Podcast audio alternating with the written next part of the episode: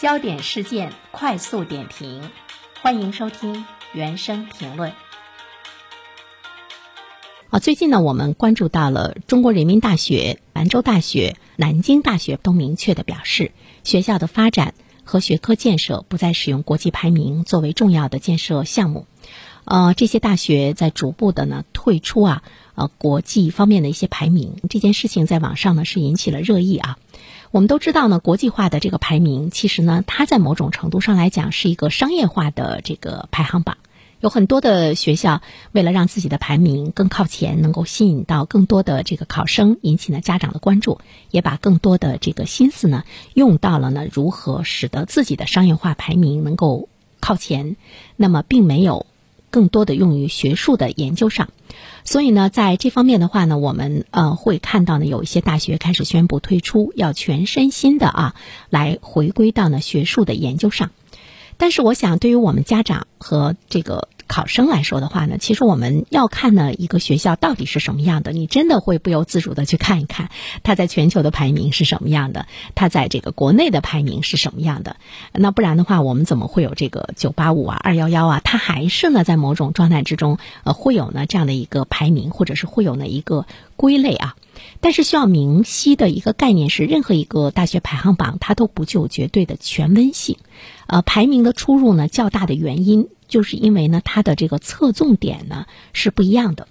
呃，当然最初的这个排名呢，给我国的高等教育发展带来了一定积极的影响，但是呢，因为太重视了，所以呢，就会呃出现，尤其是有这个经费等资源配置挂钩之后，就会呢带来不少的这个问题。更主要的呢，是我们刚才说到的商业化的操作，它不可避免的就带来了客观公正等问题方面的非议嘛。如果没有商业利益的引诱的话呢，这些机构为什么要来搞排名？因为它是要靠它来挣钱的。人民大学、兰州大学、南京大学对世界大学排名的态度，应该说是一个重大的转变。啊，其实我个人觉得，我们应该关注到的是，这三所大学明确的表态之后呢，国内其他大学会是一个什么样的态度？它会带来一个什么样的重大的这个转变？排行榜呢，的确是对大学的一个社会的这个评价啊，怎么样呢？去这个理性。所以，这三所大学宣布退出或者是拒绝世界大学的呃排名。排行的机构并不是说他就排斥这些大学了，因为这个排名利用的还是一些公开的数据，它并不需要呢学校来提供。我觉得更多的是呢，这三所大学会明显的来表达出一份态度，就是我们不在意，我们也不重视。这个呢是在向社会呢呃传递一个声音，就是大学它不会为排名的高低而喜忧，自己该怎么办学就怎么办学，他也不会把更多的精力和他的这个呃资源包括。经济方面的这个资源，金钱方面的资源来投入到呢去排名上，他坚持自己的一个定位。我们看到大学开始呢去走一个真正的独立之路哈，不愿意呢在社会的这种嘈杂和纷争中，呃，不断的呢去忘了自己办大学究竟呢是一种什么样的这个目的。所以在这里面的话呢，我觉得他恐怕呢是我们社会所需要的一种做学问的态度吧。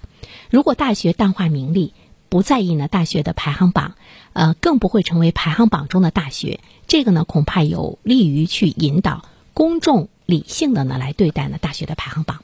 当然，这里面的话呢，我们是需要呢有一些有这个导向性的大学的呃一种呢这个引导。比如说，在我们的心目中，清华呀、北大呀、复旦呢，对吧？呃，浙大呀、人大呀等等这样的学校，如果他们不介意了。